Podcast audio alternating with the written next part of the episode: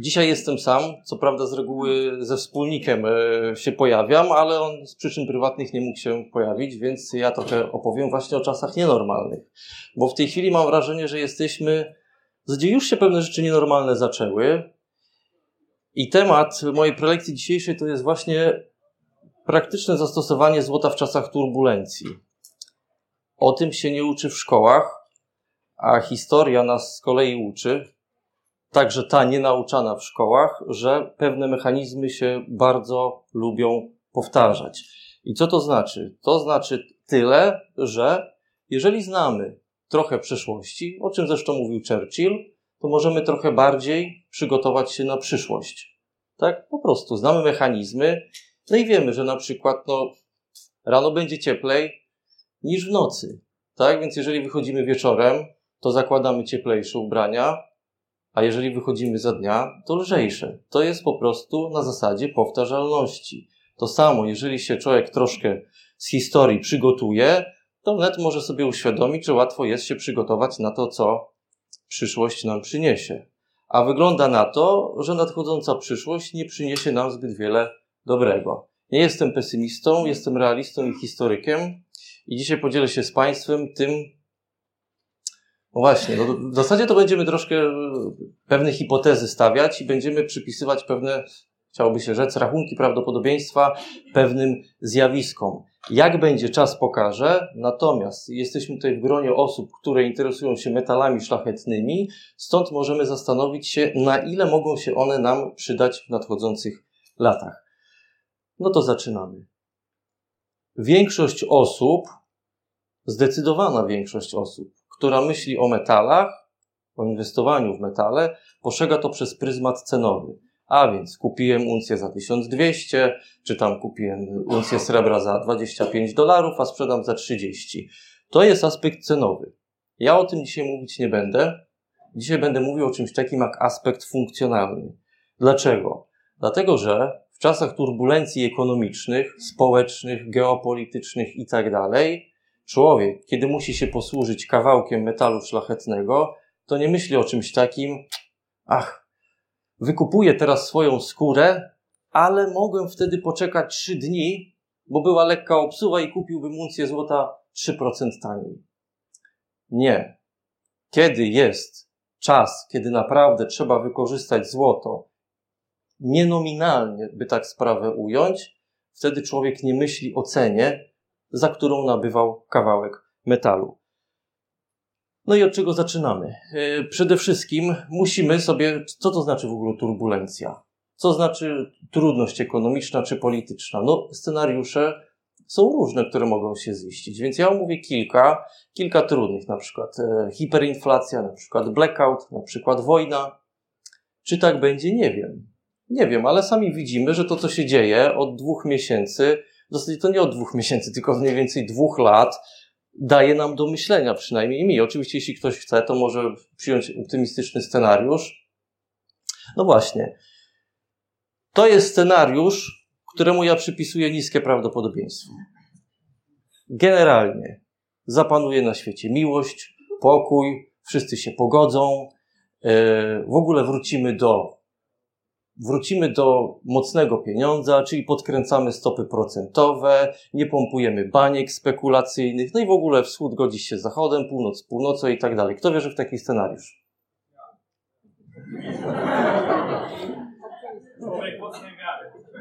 Dokładnie, ale większość nie wierzy. Proszę? No, znaczy tego scenariusza akurat omawiać nie będę, bo jak spadnie atomówka, no to wiadomo, już nie będzie czego zbierać. E, ani z nas, ani z naszych monet czy sztabek. Taki scenariusz moim zdaniem nie jest możliwy. A tylko w takim scenariuszu moglibyśmy myśleć o tym, że metale szlachetne nie będą nam potrzebne. No, metale szlachetne okazuje się, że w czasach turbulencji są najbardziej przydatne. A takie czasy są przed nami. Czy komuś się to podoba, czy nie. Znaczy, ja nie chciałbym, chciałbym nie mieć racji, chciałbym nie mieć racji, ale obawiam się, że czas pokaże, że wszyscy, którzy zakładają ciężkie scenariusze, mają rację. No to od czego zaczniemy? Zaczniemy na przykład od hiperinflacji, najlepiej udokumentowanej, czyli Republiki Weimarskiej, lata 20. XX wieku. W zasadzie to był 1919 roku się to zaczęło. Nie będę wchodził w szczegóły, bo tych y, różnych epizodów w historii mam parę do omówienia. Omówię to pokrótce. Styczeń 1919. Jedna uncja złota była wyceniana na 170 marek. W cesarstwie, no w zasadzie to już była wtedy Republika Weimarska. W 1923 to już było 87 bilionów. Zapewniam, zapewniam, że ten, kto miał złoto, pod koniec tego szaleństwa, nie myślał o tym, czy zapłacił 170 marek, czy 150, czy 173,8. Nikt o tym nie myślał. Wtedy w ogóle nie postrzegano złota przez pryzmat nominalny, przez pryzmat ceny, tylko przez pryzmat tego, na co mogę zamienić kawałek lśniącego kruszcu. Ziemniaki, słonina, fortepian. Tak było. Rolnicy mieli wtedy najlepiej. Tutaj parę cytatów z fenomenalnej książki pana Fergusona, czyli Kiedy pieniądz umiera. Eee, pierwszą rzeczą, która rzuca się w oczy, jest to, że czasy, gdy Niemcy były tanie, praktycznie minęły. Przez chwilę każdy, kto przyjeżdżał do powojennej Republiki Weimarskiej, to przez chwilę było. Kupował rzeczy za grosze, za mocną walutę. Niemniej jednak szaleństwo inflacyjne ma to do siebie, że w pewnym momencie ceny galopują tak mocno, że wszyscy zaczynają tak dużo szybciej podbijać swoje ceny, aniżeli e, jest to związane ze wzrostem podaży pieniądza. Czyli w pewnym momencie okazuje się, że rzeczy stają się droższe, niż jakby to powiedzieć, wynikałoby to z podaży, ze wzrostu podaży pieniądza. I dalej Niemcy sobie uświadamiają, że panuje już pełna świadomość, że marka nie ma absolutnie żadnej wartości i wszystkie ceny są oparte na parytecie złota.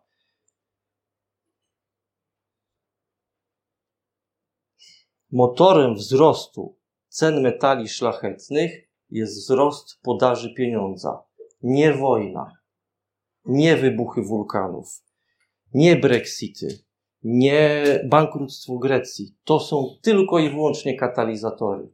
Tylko i wyłącznie katalizatory. Tak samo konflikt na Ukrainie. Cena złota dwa miesiące temu nie wystrzeliłaby w górę, nie miałaby prawa.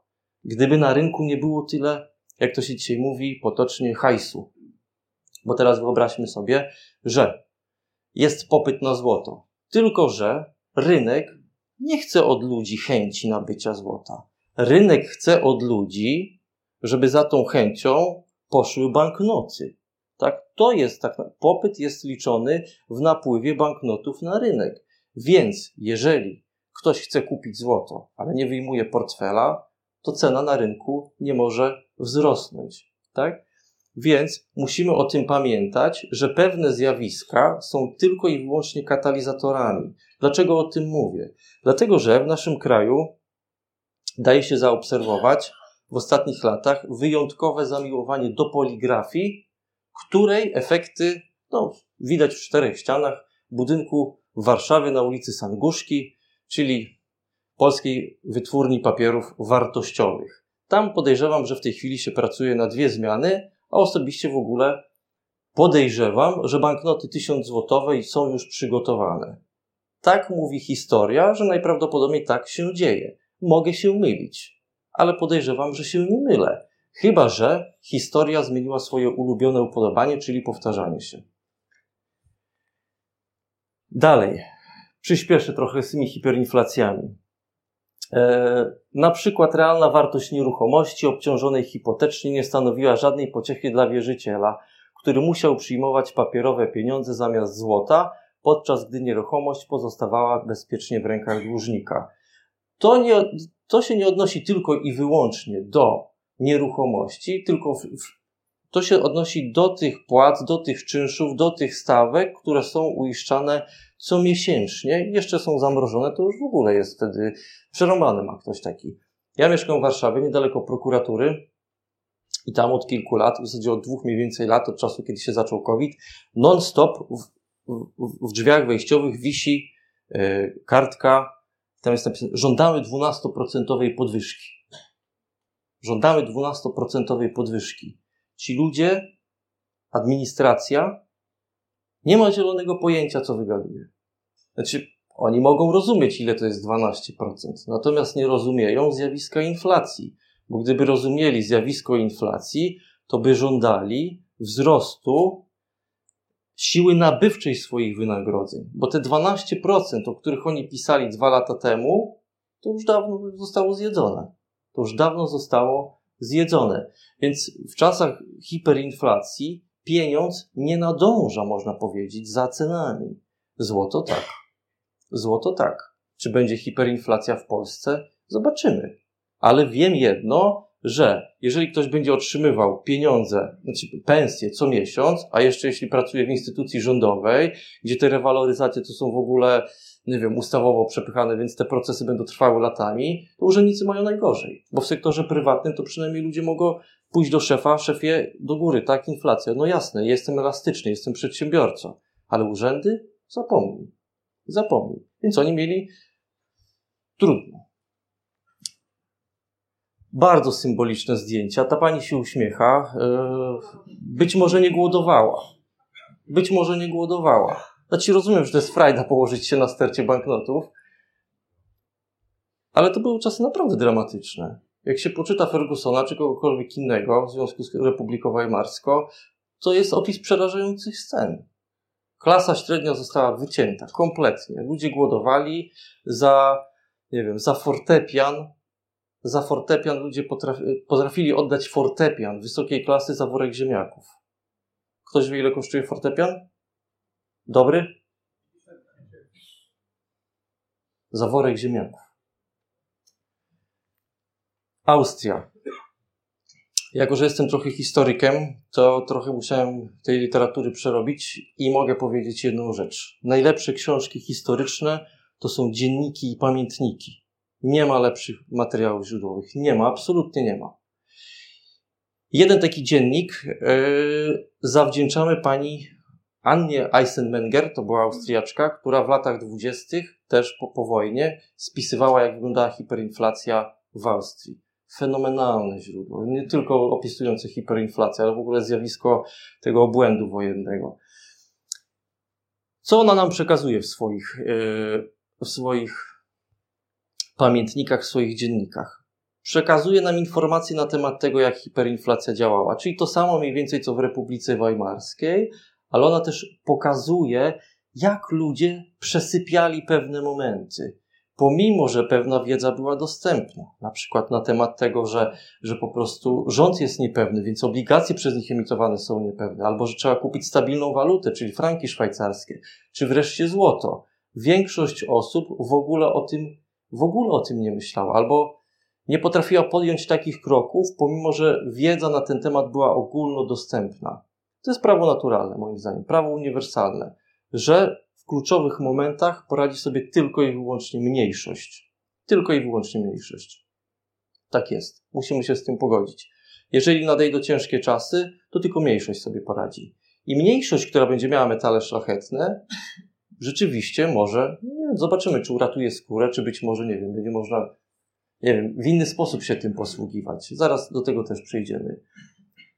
I pani Eisenmenger pokazywała nam, że naprawdę biżuteria i stabilne waluty ratowały skórę.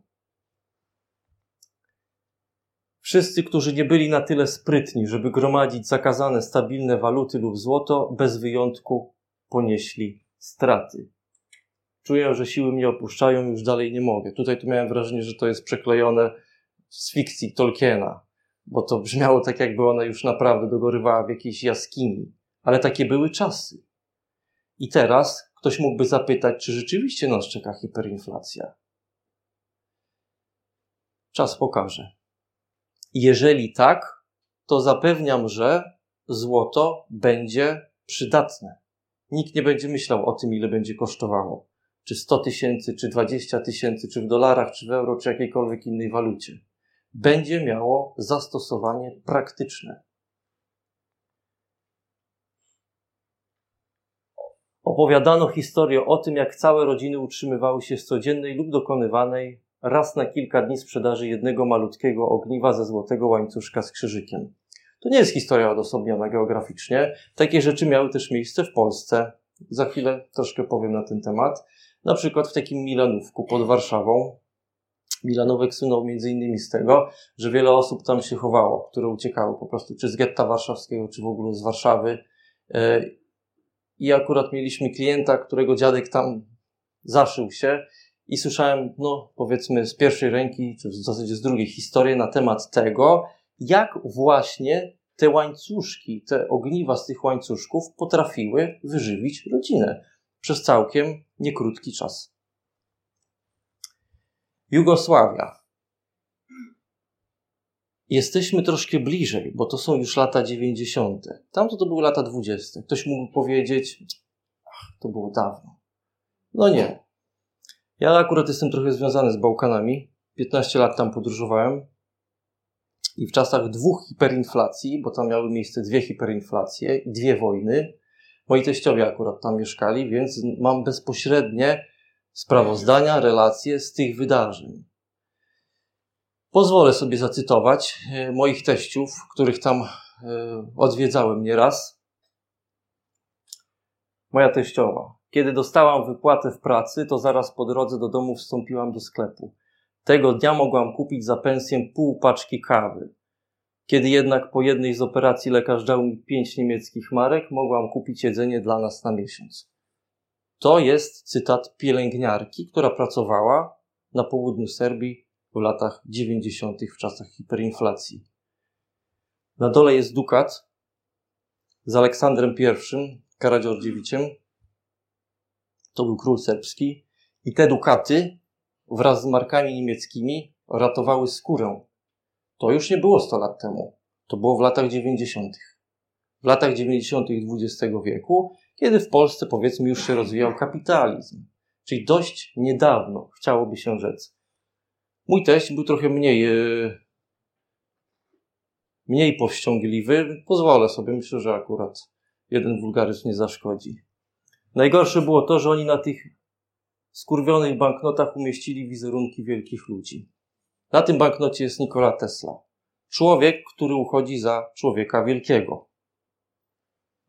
10 miliardów dinarów.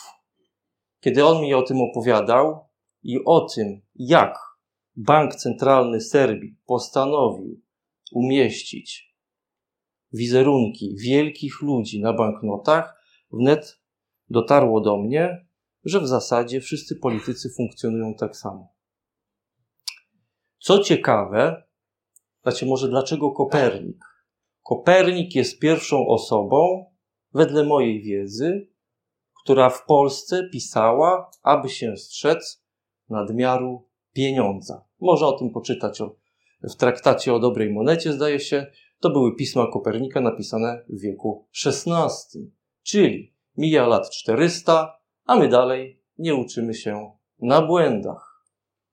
No ale to było tak dawno. Polska lata 90. Tutaj oczywiście skórę, czy skórę, w zasadzie życie ułatwiały stabilne waluty. Marki, dolary. Do mojego ojca akurat przychodzili znajomi pożyczać marki, więc pamiętam, że wtedy marka była w cenie. Wiem też od pewnych starszych złotników, że złoto też było czymś, dzięki czemu ludzie mogli sobie łatwiej poradzić w tej chaotycznej polskiej rzeczywistości. Nie będę się nad nią dużo rozwodził, ponieważ podejrzewam, że parę osób jeszcze pamięta te szalone czasy i ma parę historii, czy własnych, czy od rodziców, więc tak naprawdę każdy może sobie przypomnieć, co to się wtedy działo, czy we Wrocławiu, czy, czy w Warszawie. Tak więc złoto wtedy rzeczywiście potrafiło znaleźć swoje praktyczne zastosowanie. Ja coś takiego sobie pozwoliłem, pozwoliłem zrobić, że wszedłem na stronę GUS-u. Tam jest tabela, która pokazuje średnie zarobki od 1950 roku. Rok w rok. Rok w rok. W 1950 roku średnie wynagrodzenie wynosiło 550 zł. I to powiedzmy, że mniej więcej pozwalało na kupienie 30 czy 35 dolarów, a na tyle właśnie była wyceniana uncja złota. I teraz wyobrażamy sobie, że mamy trzech naszych takich milusińskich, milusińskich to akurat jest, akurat z mojej książki, z takiej grafiki, Kowalskiego, Malinowskiego i Nowaka. Jeden z nich dostaje 550 zł od rodziców, chowa to do skarbonki i odkłada na 40 lat. Drugi dostaje papierowych 35 dolarów, trzeci dostaje uncję złota. Tak? Czyli wszyscy dostają równo, taką równo sobie wartość w 1950 roku. Po 40 latach, no za te papierowe złotówki to tam za wiele kupić nie można. Kromkę chleba może. Za papierowe dolary trochę więcej, a za złoto oczywiście najwięcej. Zdaje się, że jedna uncja złota pozwalała na jedną dziesiątą poloneza, czyli jedną dziesiątą auta. Akurat wtedy polonezy były dostępne, no ale to też wtedy było coś. Złoto w czasach hiperinflacji, w czasach turbulencji. I znów się przenosimy trochę dalej do przyszłości, czyli do teraźniejszości Wenezuela. Tata mojego znajomego podróżuje od kilku lat po Kolumbii, Ekwadorze i Wenezueli i potwierdza wszystko to. Przegadałem z nim jedną noc i potwierdzi mi wszystko to, co jest dostępne e, w internecie. A więc potwierdził, że w trakcie tej hiperinflacji, której Wenezuela w tej chwili doświadcza, ludzie musieli się przerzucić na taki środek wymiany towarów i usług, który jest stabilny. A jaki jest stabilny? No na pewno nie wenezuelski bolivar. To są dolary i oczywiście złoto. Ale jak wycenić złoto? Jak zapłacić złotem za usługę fryzjerską? Jak zapłacić złotem za kawałek chleba? Otóż okazuje się, że kiedy czasy są trudne, ludzie sobie przypominają o swoim instynkcie. A instynkt to nie jest tylko polowanie. Instynkt to jest w ogóle posługiwanie się zmysłami. Człowiek potrafi wziąć na koniuszek palca coś, czy na przykład sprawdzić złoto. Podejrzewam, że większość z nas doskonale wie, że w westernach czasem się monetę nadgryza. Dlaczego? Dlatego, że złoto jest bardzo, w zasadzie jest jednym z najbardziej kowalnych metali. I to jest instynkt, to jest funkcja człowieka, który w czasach po prostu trudnych, no nie, nie, nie szuka w Google, jak sprawdzić złoto, tylko kiedy nie ma dostępu do czegoś takiego, zaczyna posługiwać się tym, co ma dostępne, czyli swoimi zmysłami. I tak samo Wenezuelczycy zaczęli posługiwać się swoimi zmysłami. Wydedukowali, że na przykład jakiś tam gold flake, czyli tam opłatek złota, to mniej więcej waży tyle i tyle i to jest równowartość takiej i takiej usługi. Może tutaj mam to zapisane. Jest, w ogóle cofnę się na chwilę. W 2018 roku pisano w internecie, akurat na tej stronie, że złoto nie uchroni cię przed hiperinflacją. Czekałem te kilka lat, żebym mógł przeskoczyć do kolejnego slajdu, który zadaje kłam temu czemuś, temu artykułowi, temu tekstowi, który podważał siłę złota, praktyczne zastosowanie tego kursu w czasach hiperinflacji.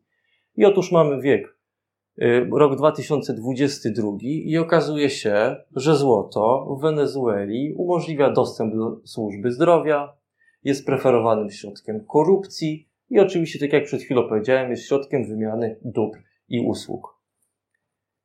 I z Bloomberga, proszę bardzo, autor Alex Vasquez i Ezra Fischer 20 październik 2021, czyli pół roku temu. No i co? Mamy tutaj, ile kosztuje pobyt w hotelu? Pół grama. Pół grama złota. Dzisiaj gram złota jest wyceniany na 270 zł, czyli tam można przenocować, czy pół roku temu można było za 135 zł. To jest w zasadzie taki ekwiwalent tak? Podejrzewam, że pół roku temu mniej więcej średni hotel kosztował także i w Polsce 130 czy 150 zł. No i nagle się okazuje, że w latach 20. złoto potrafiło, umożliwiało nam przetrwanie i 100 lat później, w wieku XXI, w latach 20. XXI wieku również. Mało tego, posługujemy się produktami niewystandaryzowanymi, czyli kawałkami, płatkami złota, a nawet tymi tak zwanymi samorodkami, bo okazuje się, że Wenezuela ma całkiem niezłe zasoby złota i w taki dosyć nawet nielegalny sposób ludzie je wydobywają i pozwalają sobie tym posługiwać się w takiej pospolitej wymianie dóbr i usług. Więc znów hiperinflacja, czasy niestabilnego pieniądza, posługujemy się niczym innym jak złotem. No to teraz z powrotem krok wstecz, ale przynajmniej kilka kroków wstecz, ale przynajmniej na nasze podwórko. Teraz nie będę omawiał hiperinflacji, teraz będę omawiał czasy wojny i okupacji. Gdybym rok temu o tym mówił, to by powiedziano, no co ty, wojna, okupacja, hejże. No i co? Wróg za progiem czyha. Czy wejdzie? Nie wiem. Ale widać, że zagrożenie jest realne. Teraz wyobraźmy sobie, to akurat uważam, że nie jest prawdopodobne wysoce, ale dajmy na to, że okupant przyjeżdża do nas i chcemy się wykupić. I co? Myślimy, że wyjmiemy karty? Ja myślę, że okupant powie, wiesz co, nie wziąłem ze sobą terminala. Ale jakbyś miał obrączkę złota, no to może byśmy się dogadali. Obrączka złota jest taka książka, Survival w mieście, Stelko Biegowicia. On akurat przeżył wojnę yy, w Sarajewie, kiedy miasto było oblegane.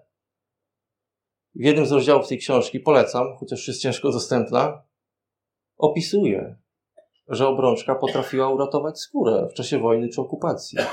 Naprawdę. I to też było całkiem niedawno, bo w latach 90. W Polsce złoto w postaci biżuterii lub starych monet umożliwiało ucieczkę z getta warszawskiego. Naprawdę to umożliwiało. Ja akurat studiowałem na ulicy Stawki w Warszawie i tam jest Umszlak-Plac.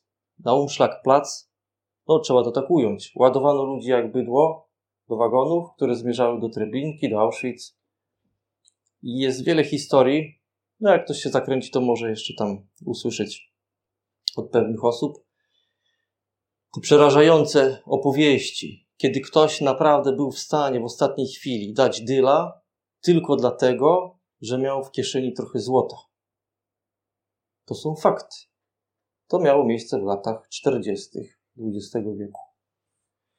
Oczywiście złoto pozwalało nie tylko na ucieczkę, na wyrwanie się z getta, czy w ogóle z Warszawy, ale również na to, żeby w miarę przeżyć w tych ciężkich warunkach. No bo pieniądz również był poddawany inflacji. Mieliśmy pieniądz emitowany przez Niemców, potem pieniądz emitowany przez Sowietów. No, nasze pieniądze też nie trzymały, nie były stabilne, więc złoto człowiek naturalnie wraca. To jest właśnie funkcja instynktowna. My naturalnie wracamy do czegoś, czego człowiek nie jest w stanie powielić, skopiować. Na tym polega stabilność. Śmieszne rozporządzenie celem zwalczania podbijania cen. To jest ciekawe, bo to jest niemieckie y, obwieszczenie, a w ogóle ich myślenie jest czysto socjalistyczne w tamtym czasie. W ogóle wszelkie próby ograniczenia wzrostu cen są śmieszne. Są śmieszne i niepoważne. I osoby, które próbują wprowadzać różne tarcze, zapomogi, to nie tędy droga. Jeżeli się drukuje pieniądze, to wzrosty cen są nieuniknione. Po prostu. To jest fakt. Ale oczywiście fakt, którego no, w mainstreamie się nie usłyszy. I Niemcy też o tym mówili. Oni emitowali pieniądze, więc nie chcieli, żeby pewne, jakby to powiedzieć, zjawiska zachodziły, no ale człowiek musiał sobie radzić, więc posługiwał się tym, co było dla niego lepsze. A złoto jest lepsze niż papierowy pieniądz, dlatego że jest stabilne. A jest stabilne, dlatego że człowiek ich złota powielić nie może. A powielić nie może, bo nie odkrył tajemnic alchemii, chociaż przez setki lat próbowano. Jerzy Śląski o sytuacji na Umszlakplatz. No właśnie, bezpośrednia relacja człowieka, dziennikarza swoją drogą, który przeżył warszawską okupację. Niektórzy próbują pertraktować z policjantami, ściskając w rękach banknoty, biżuterię, złote dziesięciorublówki, czyli monety z wizerunkiem rosyjskiego cara, które, tak jak już wcześniej wspomniałem, potrafiły uratować niejedno życie. 30 lat do przodu kończy się kolejny ludzki obłęd, czyli wojna w Wietnamie. Północ z południem się jednoczą, komuniści wygrywają, Jankesi zabierają swoje M16 i uciekają na swoje podwórko. No, po tych wszystkich napalmach i rozlewie krwi, prym przejmują komuniści. Wiele osób już, czując pismo nosem, wie, że lepiej uciec. Dlatego, że będą problemy. Będzie ucisk, powiedzmy, natury politycznej, będzie ucisk natury społecznej. I co się okazuje? Wiele osób z południa Wietnamu postanawia uciec, głównie do Chin. Rząd oficjalnie wobec tego oponuje, no bo komuniści, jak wiadomo, lubili sobie ludzką wolność ograniczać. Ale okazuje się, że są równi i równiejsi. I kim są ci równiejsi? Otóż ci równiejsi to są ci, którzy posiadają złoto. Jest coś takiego, no to, to jest taki ich odpowiednik sztabek w Wietnamie, a tak naprawdę to w wielu zakątkach Azji. To są takie cieniutkie sztabeczki nazywane kimtan i one łącznie ważą 35 gramów. Jedna waży 37,5 bodajże. 15, 15 i 7,5. I coś takiego pozwalało na ucieczkę trzem osobom. Czyli ten duży plasterek na jednego dorosłego, duży dla drugiego i połówka na dziecko. Kto miał złoto, ten mógł uciec. Z reguły, jak wpisujemy złoto w czasach turbulencji, czy, hiper, czy nie wiem, no w czasach trudności ekonomicznych, politycznych, najczęściej pojawia się no ta hiperinflacja weimarska, trochę o, o tej Austrii słyszymy, człowiek pamięta lata 90. Polski, ale to się dzieje dookoła świata i to się dzieje cały czas. Bo mamy Jugosławię lat 90., mamy Argentynę, o której dzisiaj raczej już nie powiem, mamy Wietnam lat 70., mamy Zimbabwe 2008 rok. To się dzieje non-stop. To nie jest tak, że to się działo w historii, a teraz jesteśmy bezpieczni, jakoś to będzie, mamy bankowość centralną, pieniądze elektroniczne. No nie. Znaczy, nie, mo nie moim zdaniem. Nie moim zdaniem. Warto się zastanowić. Dlatego warto śledzić fundamenty, podłoże tego, co się dzieje teraz, a co być może też miało miejsce w tamtych czasach. I mogę powiedzieć, co się działo w tamtych czasach. W każdej z tej sytuacji, którą omawiam, trwał szaleńczy dodruk pieniądza papierowego, rzecz jasna. Kolejny scenariusz, blackout. Zadzie ciężko powiedzieć, czy mieliśmy kiedyś już blackout, czy nie, bo kiedyś nie było internetu. Ja pamiętam akurat lata 80. i w każdym domu były świeczki, bo przestoje w dostawie prądu elektrycznego były normą. No właśnie. E, ale dzisiaj odłączenie nas od prądu i od internetu całkiem inaczej by wyglądało. Zwłaszcza teraz, kiedy wszyscy płacą kartą, kiedy robimy przelewy szybkie. Nie wiem, jakby to wyglądało. Są, są takie hipotezy. Wiele osób mówi, że będziemy, będzie się na nas testować blackouty, czy w Polsce, czy w innych krajach, ale proszę sobie wyobrazić, co się dzieje, kiedy przez kilka dni naprawdę nie mamy prądu. Akurat no, ja mam do czynienia z ludźmi z różnych branż, z branży tej no, energetycznej, dostaję, to z różnych miejsc, informacje, że nas, nasz system jest przeciążony. To naprawdę o tym się nie wolno o tym mówić, bo to by zasiało panikę. Tak, a proszę sobie wyobrazić, co by było, gdybyśmy naprawdę byli odłączeni od prądu przez dzień, dwa, trzy. Nie wiem, być może akurat sterowo czy złoto by się przydały. Ja tego nie wiem. Ale wydaje mi się, że mogłoby tak być. Pytanie brzmi, czy blackout jest teraz możliwy? To już każdy sam musi sobie odpowiedzieć na to pytanie. Yy, złom złota. A no właśnie. Generalnie w tej chwili rynek jest rozwinięty, więc jeśli ktoś chce nabyć złoto bądź srebro, no to wiadomo, kupuje monety uncjowe, krugerandy, liście, kangury, srebrne, złote, platynowe i tak dalej. Mamy sztabki szwajcarskie, niemieckie, randy z Afryki i tak dalej. Więc produkty są wystandaryzowane, ale kiedyś nie były. Kiedyś były 10 rublówki, które były wcześniejszym pieniądzem obiegowym, były dolary, były dukaty austriackie, więc to były jedyne produkty, które były wystandaryzowane. Tak, w tej chwili to my mamy do wyboru do koloru. Jeszcze. Jeszcze. I teraz jest tak, że w czasach takich turbulencji, no co by było, gdyby nie było takich monet, produktów wystandaryzowanych. Co to znaczy produkt wystandaryzowany? Produkt, który ma określoną wagę i określoną czystość. Jeżeli takich produktów by nie było, no to zaczynamy się posługiwać produktami, no, które nie mają standaryzacji. Bo jeden, znaczy powiedzmy, standaryzacji. No bo są pierścionki, które mają powiedzmy jakąś standaryzację. Ten jest 14-karatowy, ten jest 8-karatowy, czyli ten ma 58% złota, ten ma 33% y, złota, ale ludzie od takich rzeczy głowa boli. My chcemy, żeby coś było proste, jasne i czytelne. A pierścionek trzeba sprawdzić tą cechę probierczą, wziąć pod lupę, patrzeć na tym kamieniu probierczym i tak dalej. Jeżeli czasy są trudne, ludzie się tego bardzo szybko uczą. Tak więc złom można wykorzystać. I wtedy z powrotem do gry wchodzi nasz instynkt i umożliwia nam bardzo szybkie uczenie się. Tak jak Wenezuelczycy, okazuje się, że po prostu potrafią wziąć płatek na opuszek palca i wiedzą, że to jest równowartość usługi strzyżenia. O właśnie. To jest chyba tak. Tego typu, tego typu jakieś takie okruszki złota są czymś na porządku dziennym w tej chwili w Wenezueli. Y, co mamy dalej? Ale jest jeszcze coś takiego jak standaryzacja.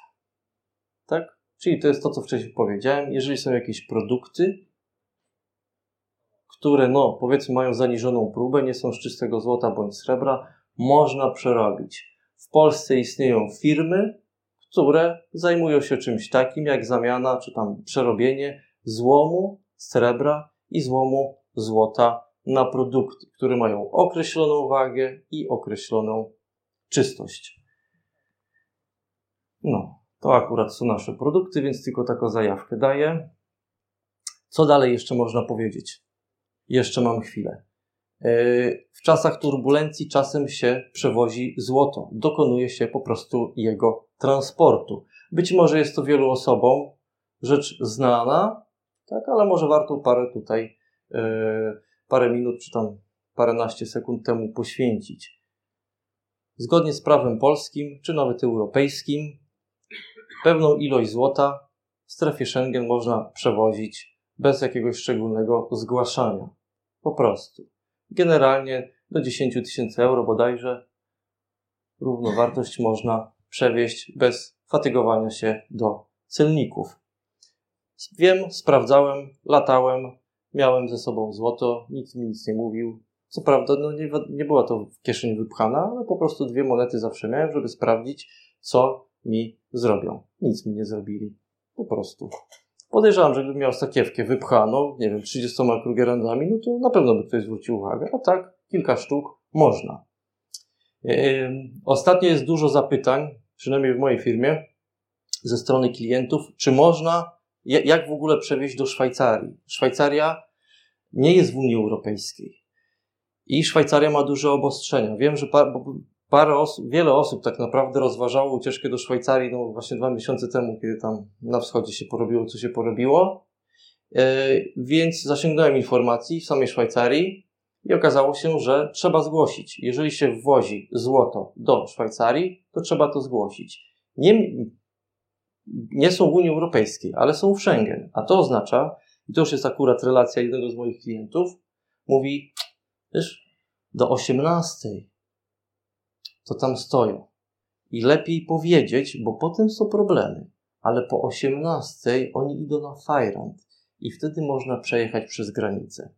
Tak więc, taki tip. Jeśli ktoś chce jechać do Szwajcarii i przewieźć trochę złota, to po 18. Kolejna rzecz.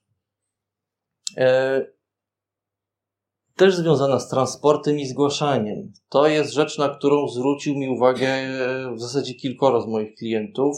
Jak wycenić złoto?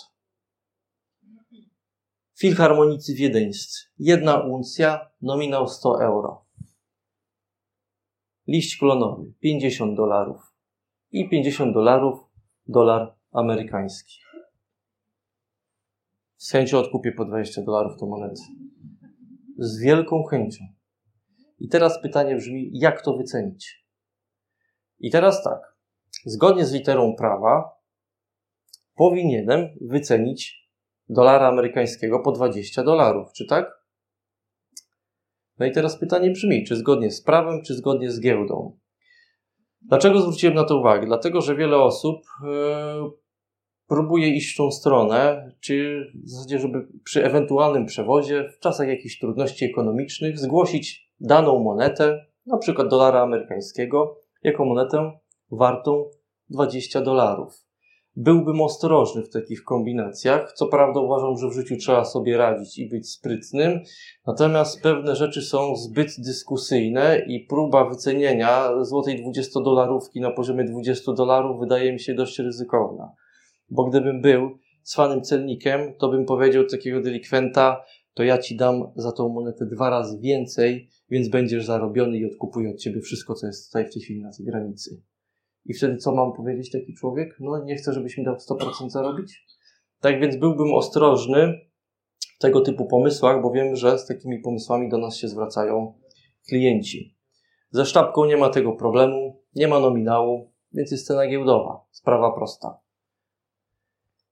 Przechowywanie złota. Dobrze, to ujmę to w jednym zdaniu. Pierwsze 20 pomysłów, które przychodzą Państwu do głowy, gdzie schować złoto, do śmietnika. Nie tam, gdzie makaron i kawa. Zapewniam, sam się o tym przekonałem. Pierwsze 20 pomysłów, wszyscy. Jest taka. E, kiedyś byłem w urzędzie celnym i była taka bardzo śmieszny plakat. E, był taki miś pluszowy i słońce padało. I ten cień tego misia pluszowego to miał formę diabła. I pod spodem był taki napis. Celnik widzi więcej niż ci się wydaje. Dlaczego celnik widzi więcej? Dlatego, że celnik ma doświadczenie w trzepaniu, sprawdzaniu i tak dalej. Więc celnik wie, jakie ludziom przychodzą pomysły do głowy. I co się okazuje? Okazuje się, że nasze pomysły wcale nie są oryginalne, tylko że my o tym nie wiemy. A dlaczego o tym nie wiemy? Ponieważ nie mamy dostępu do myśli innych ludzi.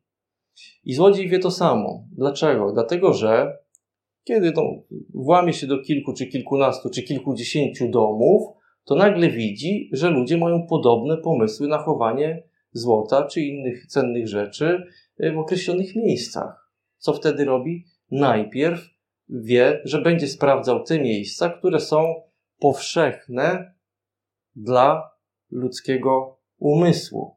Czyli to, co myśli, że jest dobrze schowane. Zanim dotarłem do raportów policyjnych, które unaoczniły mi, jakich miejsc unikać, sam kiedyś schowałem, wjeżdżając na urlop, zlewek złota w mące. W zasadzie, no i co? Człowiek z branży i się okazałoby, że gdyby, gdybym miał włamanie, to bym po prostu od razu został ogolony. Raz, dwa. A myślałem, że to jest oryginalne miejsce.